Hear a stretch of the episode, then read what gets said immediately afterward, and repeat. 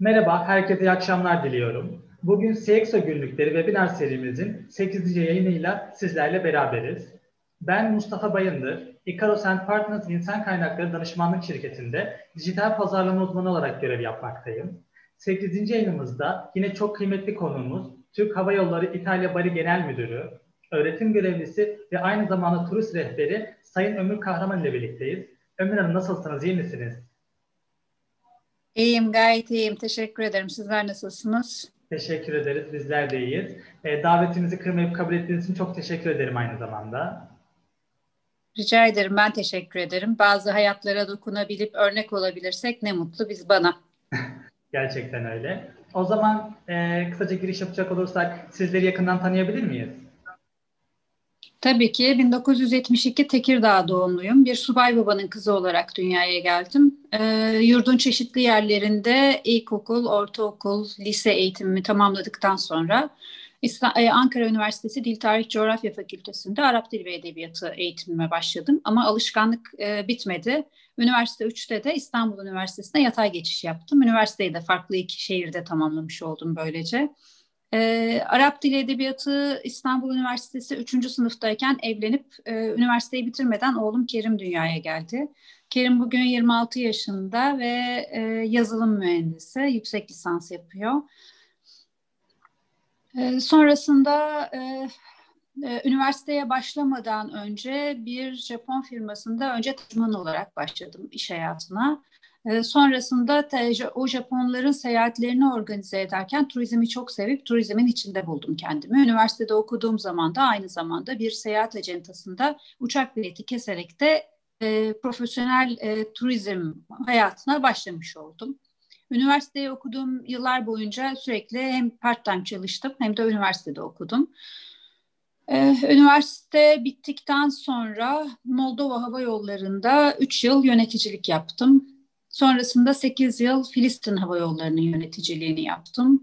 Bu sürede e, Türkiye'nin ilk kadın araba kiralama şirketi sahibi olarak araba kiralama şirketimi ve seyahat acentamı kurdum. Seyahat acentamla dünyanın e, özellikle Orta Doğu coğrafyasında birçok yere e, tur paketleri hazırlayarak tur operatörlüğü yapıp bildiğimiz seyahat acentalarına paketlerimi e, pazarladım.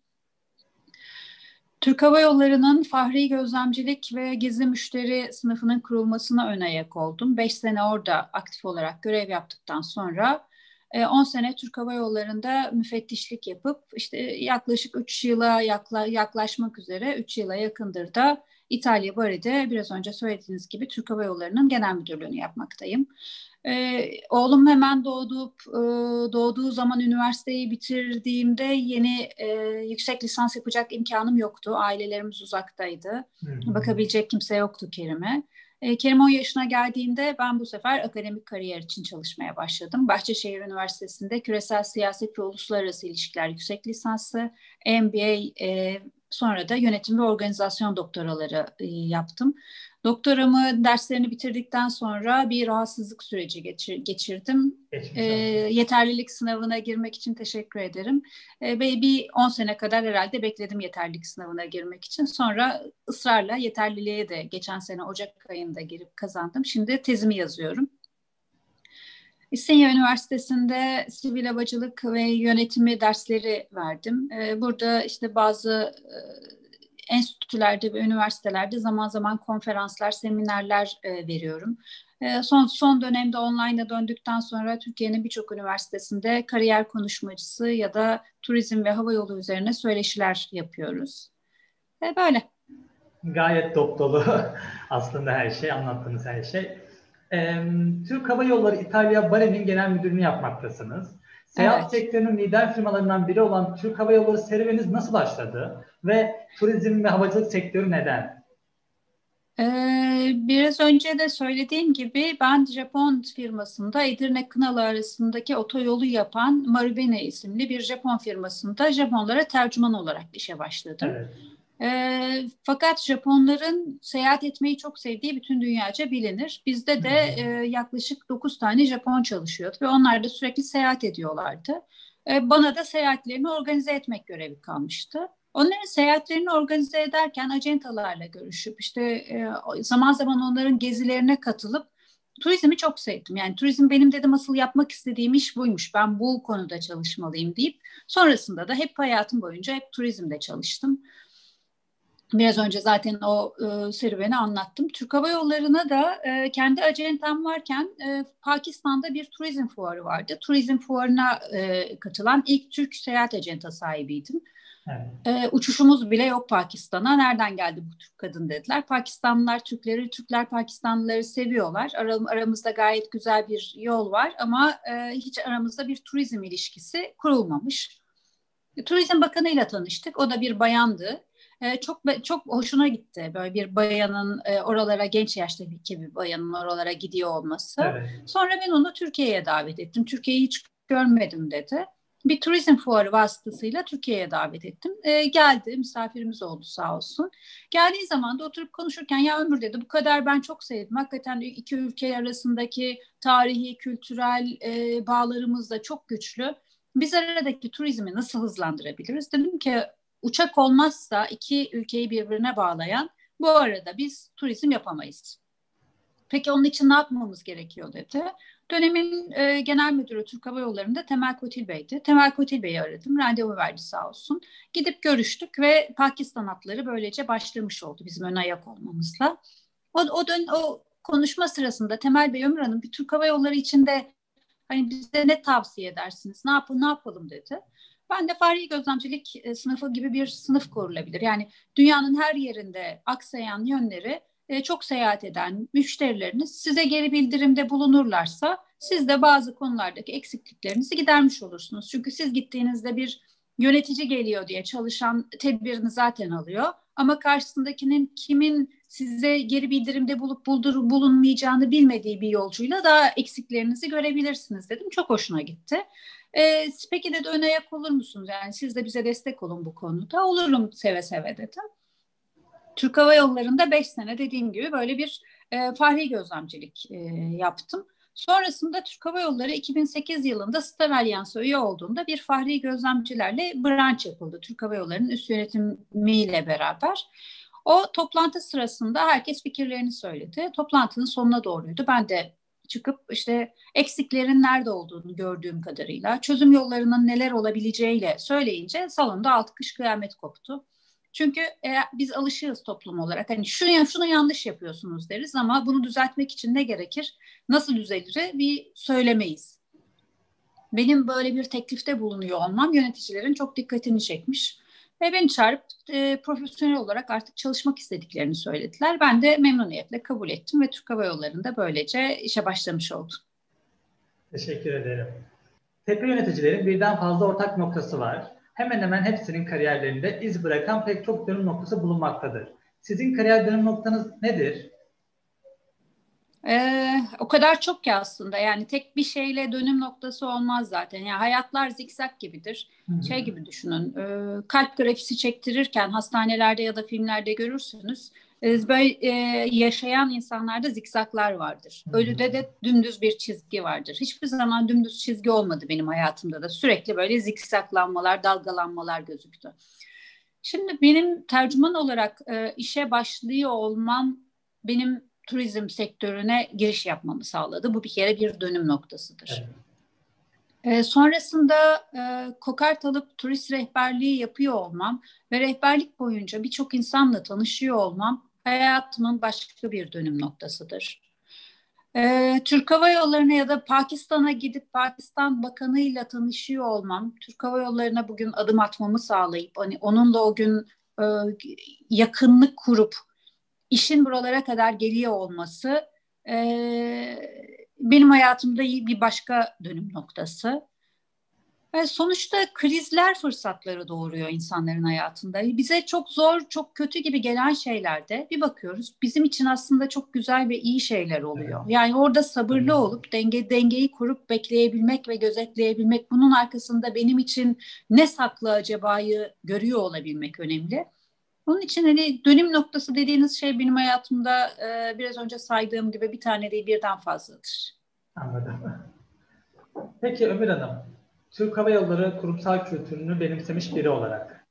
Türk Hava Yolları'nı diğer hava yolu şirketlerinden farklı kılan sizce nedir? E, Türk Hava Yolları değil sadece biz Türkleri diğer e, milletlerden farklı kılan temel e, bizim e, özelliklerimiz var. Nedir? Misafirperverdir Türk halkı. Türk halkı yardımseverdir. Türk halkı yedirmeyi içirmeyi sever. Türk Hava Yolları'nın başarı grafiğine baktığınızda da e, bunların e, doğru orantılı olarak etkilediğini görüyorsunuz. Hani bugün bir yabancıya Türk Hava Yolları dediğinizde ne kadar güzel yemekleriniz var sizin diyor. Evet. Yani ilk hemen hemen ilk söyle diyor ya da hostesleriniz ne kadar genç ve ne kadar güler yüzlü diyorlar. Şimdi bunlar e, çok önemli detaylar. Yani bizi yansıtan unsurlar. Evet. Onun dışında şirket stratejisi olarak baktığınızda da Dünyadaki bir krizde bütün hava yolları küçülürken Türk Hava Yolları aksine büyüme kararı aldı ve dünyanın birçok noktasına uçmaya başladı. Bazıları çılgınlık ne yapıyor bu Türk Hava Yolları derken bugün geldiğimiz noktada iyi ki bunları yapmışız. Dünyada en çok noktaya uçan hava yolu ünvanımız evet, var bizim yıllardır ve kimse bunu var. egale edemiyor. Bir de sizin bir tabiriniz var bayrak taşıyan şirket olarak geçiyor diye. Şimdi o enteresan bir durumdur. Bayrak taşıyıcı e, nedir? Onu herhalde çok e, bilmiyoruz ama tabii ki Türk Hava Yolları aslında diplomasi unsuru. Yani e, bir, bir dış diplomasi yapıyoruz biz. E, sadece yolcuları uçurup gelmiyoruz. Türk Hava Yolları'nın bayrağını gittiğimiz her yere güler yüzümüzü kabin ekiplerimizle, e, güler yüzümüzü, ver verdiğimiz yemeklerle, kültürümüzü bir şekilde bizimle uçan bütün herkese gösteriyoruz. Onun evet. için de bir dış diplomasi aracıdır Türk Hava Yolları aynı zamanda. Ee, bunun yanında e, bayrak taşıyıcı ne demek? Biraz isterseniz size ondan bahsedeyim. Tabii. Bayrak taşıyıcı e, dediğiniz kavram, e, bayrak taşıyıcı hava yolu bir ülkedeki yerel nitelikte tescilli olup uluslararası faaliyetlerde bulunan devlet tarafından verilen tescil hakları veya imtiyazları kullanan hak sahipleri demektir. Yani dolayısıyla bayrak taşıyıcı hava yolu olmak demek uçakların üzerine bayrak simgesinin yerleştirilmesi anlamına gelmiyor kesinlikle. Bu bayrak taşıyıcı kavramı temel olarak 1944 yılında düzenlenen Chicago konferansına dayanıyor. Hı. Chicago konferansının 17. maddesinde e, tescil edilen ülkeye ait olduğu bu uçakların belli olsun diye bu, bu, bu ibare kullanılmış. Genel anlamda havacılığın gelişmesine baktığınızda da Birinci Dünya Savaşı'nın hemen ardından e, devletler kendilerine ait bir hava yolu kurmaya başlıyorlar. İkinci Dünya Savaşı'nı takip eden dönemde de devletteki e, devletlerin hava yolu şirketleri e, daha da böyle bu bir furya halinde artıyor. Bütün devletler kendilerine bir hava yolu kuruyorlar. Uluslararası sivil havacılık sektörü de Chicago konferansıyla bu çerçevede şekilleniyor ve devletlerin imzaladıkları havacılık anlaşmalarında o anlaşmalardaki hükümlerden faydalanabilecek hava yolları şirketleri de belirtiliyor. Şimdi e, burada e, genelde devletler hava yollarının sahibi olduğu için de o dönemde genelde ülkeler tabii Birinci Dünya Savaşı ve İkinci Dünya Savaşı kıtlıkların, yoklukların e, bütün dünyada hakim olduğu bir dönem ve bir ülkede bir tane hava yolu şirketi kuruluyor. Bunun da sahibi devlet oluyor. Fakat daha sonra e, bu e, havacılık anlaşmalarını bu şirketler vasıtasıyla devletler imzaladığı için de böyle bir bayrak taşıyıcı ibaresi kullanılmaya başlıyor. Ama bugün bu tanım biraz önce yapmış olduğum tanıma baktığınızda Türkiye'de e, konuşlanıp Türkiye'de kurulup dünyanın farklı noktalarına uçabilen başka hava yolları da dolayısıyla bayrak taşıyıcı hava yolu oluyor. Evet. evet. Artık gerçekten... devletin olması ya da olmaması diye bir kavram gerekmiyor. Evet. Yani nedir bunlar? Mesela Pegasus'tur, Onur'dur, ilk aklıma gelen ya da kargo taşımacılığı yapan ACT firması gibi, MNG firması gibi bu firmaların hepsi aslında bayrak taşıyıcı firmalar. Yani sonuçta devletin olmasına gerek kalmıyor. Dolayısıyla bayrak taşıyıcı ibaresi de artık yavaş yavaş e, farklı bir boyuta doğru şekillenecek diye evet. düşünüyorum. Evet evet. Şimdi böyle detaylı size anlatınca daha çok açıklayıcı oldu ve kafalarda soru işareti kalmamış oldu. Teşekkür, Teşekkür ederiz size de. Rica ederim. Şimdi, şimdi diğer bir sorumuza geçecek olursak. Tüm dünyayı etkisi altına alan COVID-19 hemen hemen her sektörü etkisini altına aldı. Salgın sürecinden en fazla etkilenen sektörlerin başında seyahat ve turizm sektörü geldi. Hı hı. Şirket olarak Türk Hava Yolları ne gibi önlem aldı? Bu noktada detayları sizden dinlemek isteriz. Şimdi turizmin bir tanımını yapıyor olmak lazım bu soruya da cevap vermeden önce. Turizm nedir? İnsanların e, kendi ülkelerinde ve gidecekleri destinasyonda her iki tarafta da refahın, huzurun, bolluğun olduğu dönemde tercih edilen gezme, görme, eğlenme faaliyetleridir kısaca e, ve basitçe tabir edecek olursak. Şimdi bunu yapabilmek için sizin öncelikle bir ulaşıma ihtiyacınız var. Bu ulaşım kendi aracınızla olabilir, trenle olabilir, bir otobüsle olabilir ya da e, uçakla olabilir. Son zamanlarda uçak şirketlerinin artması, uçak fiyatlarının düşmesi ve herkesin kolayca e, seyahat etme imkanı sağlamasıyla da e, uçakların bu turizm faaliyetlerindeki yeri yatsınamayacak derecede büyük. Şimdi bu kadar yoğun bir e, yerde yer alıyorken, turizmin bir parçasıyken e, havacılık ve biraz önce söylediğimde de bir refah gerekiyor turizm olması için. Şimdi dünyada bir Covid-19 diye bir salgından bahsediyoruz. Bu salgın varken insanlar birbirleriyle ya anneler babalar çocuklarıyla, çocuklar arkadaşlarıyla, herkes hocalarıyla bir araya gelmekten imtina ettiği bir dönemde akrabalar bile birbirinin yanına gelemezken dünyada böyle bir turizm hareketinin olması söz konusu olamaz. Hepsi birden adeta bıçakla kesilir gibi durdu. E bunlar durunca ne oldu? Bizim uçaklarımızdaki yolcu sayılarımız azaldı. E, herke, herkesin otellerin mesela müşteri sayısı azaldı. Restoranlar kapandığı için restoranlardaki yolcu sayıları azaldı. Acentalar, seyahat acentaları faaliyetlerini gösteremez oldu. Turist rehberleri ülkeye gelen turist olamadıkları için mesleklerini icra edemez oldular. Evet. Dolayısıyla taşıma firmaları ya otobüsler, minibüsler e, gelen turisti taşıyamadıkları için ya da okula giden çocukları taşıyamadıkları için faaliyetlerini durdurmak zorunda kaldılar. Turizm için biz genel tabirle 54 sektörün bacasız sanayisidir deriz. Evet. 54 sektörü domine eder. Bunlardan bir tanesi ulaşımdır. Ulaşımın bir, bir alt e, e, başlığı da havacılıktır. Hı hı. Şimdi biz sorunuza gelecek olursak biz ne yaptık? Tabii yolcu sayımız azaldı. E, genelde biletli yolcularımız var. İlk yaptığımız işte e, bizim ofisler olarak bu e, biletli yolcuların ya iadelerini düzenlemek ya bilet değişikliklerini yapmak oldu. Türk Hava Yolları çok güzel hani krizi fırsata çevirmek dedim ya biraz önce. Evet. Burada da yine krizi bir fırsata çevirebildi.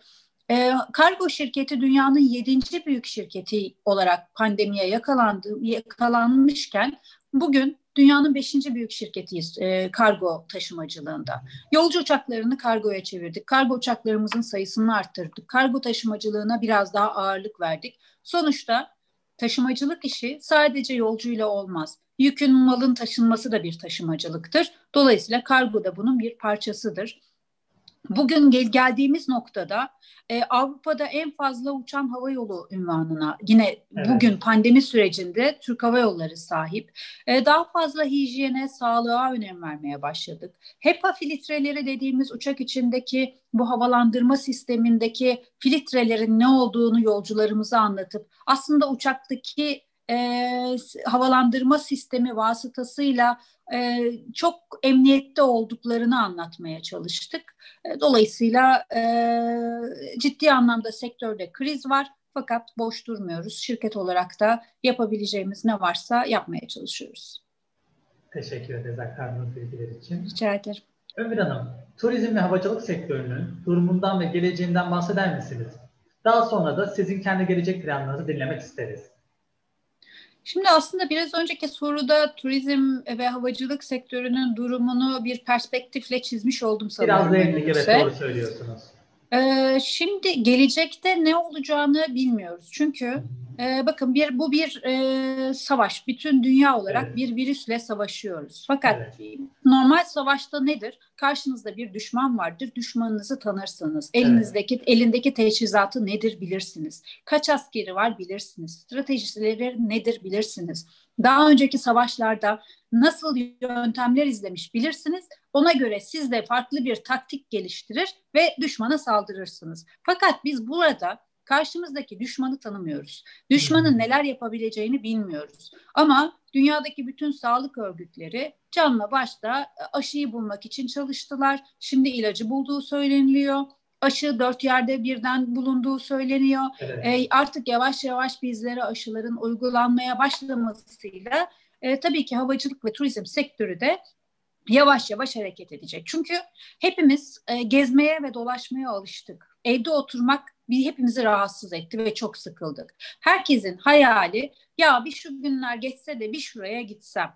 Ay ben geçmişte hiç gezmiyor, gezmemişim, hata etmişim. Ah o ahmaklık, ahmaklığıma doymayayım. Ben bundan sonra çok gezeceğim diyen ciddi bir kesim var. Ya yani gezmenin sonu yok. Gez, gezmenin ve görmenin bize neler kattığını şu e, kaç aydır evde otururken ciddi anlamda deneyimledik ve yavaş yavaş e, bu aşı aşıyla beraber e, virüsün e, bize bize olan etkisinin azalmasıyla dünyada turizm hareketleri, havacılık hareketleri artarak bence devam edecektir. Ama 2019'daki kaldığımız yere ne zaman başlayabiliriz derseniz herhalde 2022'nin başıyla beraber 2023 hani gidişatı tabii bilememekle beraber evet, evet. öngörüm o yönde ama e, ne olur nasıl bir yönde ilerler bu virüs e, bize daha neler getirir o konuyu da bilemiyorum tabii ki. Evet. Deneyimleyerek ee, göreceğiz hep beraber. Evet doğru söylüyorsunuz. Kendi gelecek planlarınıza bahsedecek olursanız ne dersiniz? Şimdi gelecek planı dediğiniz şey ben e, pandemi sürecinde yazmayı biraz arttırmaya başladım. Ben bir aynı zamanda yazarlık yapıyorum. İki evet. tane haber sitesinde yazılar yazıyorum. Evet, bir evet. tane kitap yazdım. Hatta iki kitap yazdım. Evet, tavsiye ee, ederiz bu, bu, burada bu kitaplarımı yavaş yavaş artık hani yayın evleriyle basa basmanın doğru zamanını bekleyerek onları basacağım. Yazmayı seviyorum dolayısıyla. Hani benim geleceğimde bir yazarlık olduğu ve yazmaya devam ettiğim, e, edeceğimi öngörüyorum. Evet. Tabii geleceğin ne göstereceğini bilemiyorum. Öyle olacak demek, ahkam kesmek bana çok doğru gelmiyor. Ve ben öğretmeyi seviyorum. Bilginin de, sevginin de paylaşınca çoğaldığına inanan biriyim. Ee, üniversitelerde e, konferanslar verip üniversite talebeleriyle buluştuğumda gerçekten çok keyif alıyorlar, çok e, zevkle dinliyorlar. Ve herhalde benim geleceğimde de üniversite öğrencileriyle biraz daha çok projede beraber yer almak olacak ve eğitim benim hayatımın olmazsa olmazlarından bir tanesi olacak. E, devam edebildiğim kadarıyla şirketim istediği sürece de e, birkaç sene daha işime devam etmek istiyorum. Artık emekliliğimi doldurdum ama birkaç sene daha hani İtalya'da bizim görevimiz beş senedir. En azından buradaki görevim tamamlanana kadar e, devam etmek niyetindeyim ama şirket şirketim nasıl takdir eder orayı bilemiyorum tabii ki. Yani benim de geleceğimle ilgili planlarım bunlar. Ben çok seyahat eden biriyim. Yani dünyanın 104 ülkesine seyahat ettim. Hani görmediğim yerlerde tabii ki seyahat etmek planlarımın arasında. Görme görülecek 217 ülke var dünyada. Yarısına yakınını görmüşüm. Ee, daha gör, görmem gereken yerler de var. Seyahati evet. de seviyorum. Seyahat etmeyi de özledim. Arkadaşlarımla dost sohbetlerini, uzun sohbetle masalarda keyifli sohbetler etmeyi özledim. Herhalde onlara e, biraz daha ağırlık vereceğiz. Ama benim hayatımda vefa çok önemli bir yer tutar. E, ben hiçbir zaman merhaba dediğim insana hoşça kal demedim hayatım boyunca. E, insanları hayatımda tutmayı ve onlara inanmayı sevdim. Network'ün çok doğru bir şey olduğuna inanıyorum. Ve gençlerimizin network konusunda e, biraz gerekeni yapmadıklarını görüyorum. Ya hallederiz modunda yaşıyorlar. O hallederiz modunda değil. Bugün tanı, tanıdığınız birinin sizin hayatınıza nasıl dokunu, dokunabileceğini bilmiyorsunuz. Onun için hani bugün ben sizin karşınızdaysam sosyal medyayı ben aktif kullanıyorum. Instagram'ı, LinkedIn'i ve bana gelen mesajları da genelde cevaplamaya çalışıyorum. En geç bir gün sonra da olsa cevaplarım mutlaka. Ee, dolayısıyla hani bu bana ulaşın, benim gibi karşınıza çıkabilecek kişilere de ulaşın ama kendinizi de unut, unutturmayın. Sadece oraya ekleyerek kalmayın. Bir anneler gününde, bir öğretmenler gününde, bir sivil havacılık dünya gününde bir arayıp mesaj gönderin. Hani ben buradayım, sizinle şurada tanışmıştık deyin ve iletişiminizi böyle böyle kurarak kapatmayın. İletişim e, ve tanıdığınız kişiler size gelecekte çok kapı açacaktır. Onun için e, network'e de önem verilmesi ne önemsiyorum hep. Ömür Hanım, e, yayınımız burada son bulmakta. E, bizleri kırmayıp yayınımıza katıldığınız için çok teşekkür ederiz. Çok keyifli bir sohbet gerçekleşti gerçekten. E, CXO günlüklerimiz farklı konu ve konuklarıyla devam ediyor olacak. Duyurularımız için sosyal medya hesaplarımızı takipte kalabilirsiniz. Herkese iyi akşamlar diliyorum. Hoşçakalın. Ben teşekkür ederim hepinize. Ben de e, yaklaşan yeni yılda öncelikle sağlık, sevgi, barış, umut, e, hep beraber geçirebileceğimiz, kucaklaşıp öpüşebileceğimiz bir e, yeni, sağlıklı, mutlu yıllar diliyorum. Hoşçakalın. Çok teşekkürler. Mutlu yıllar.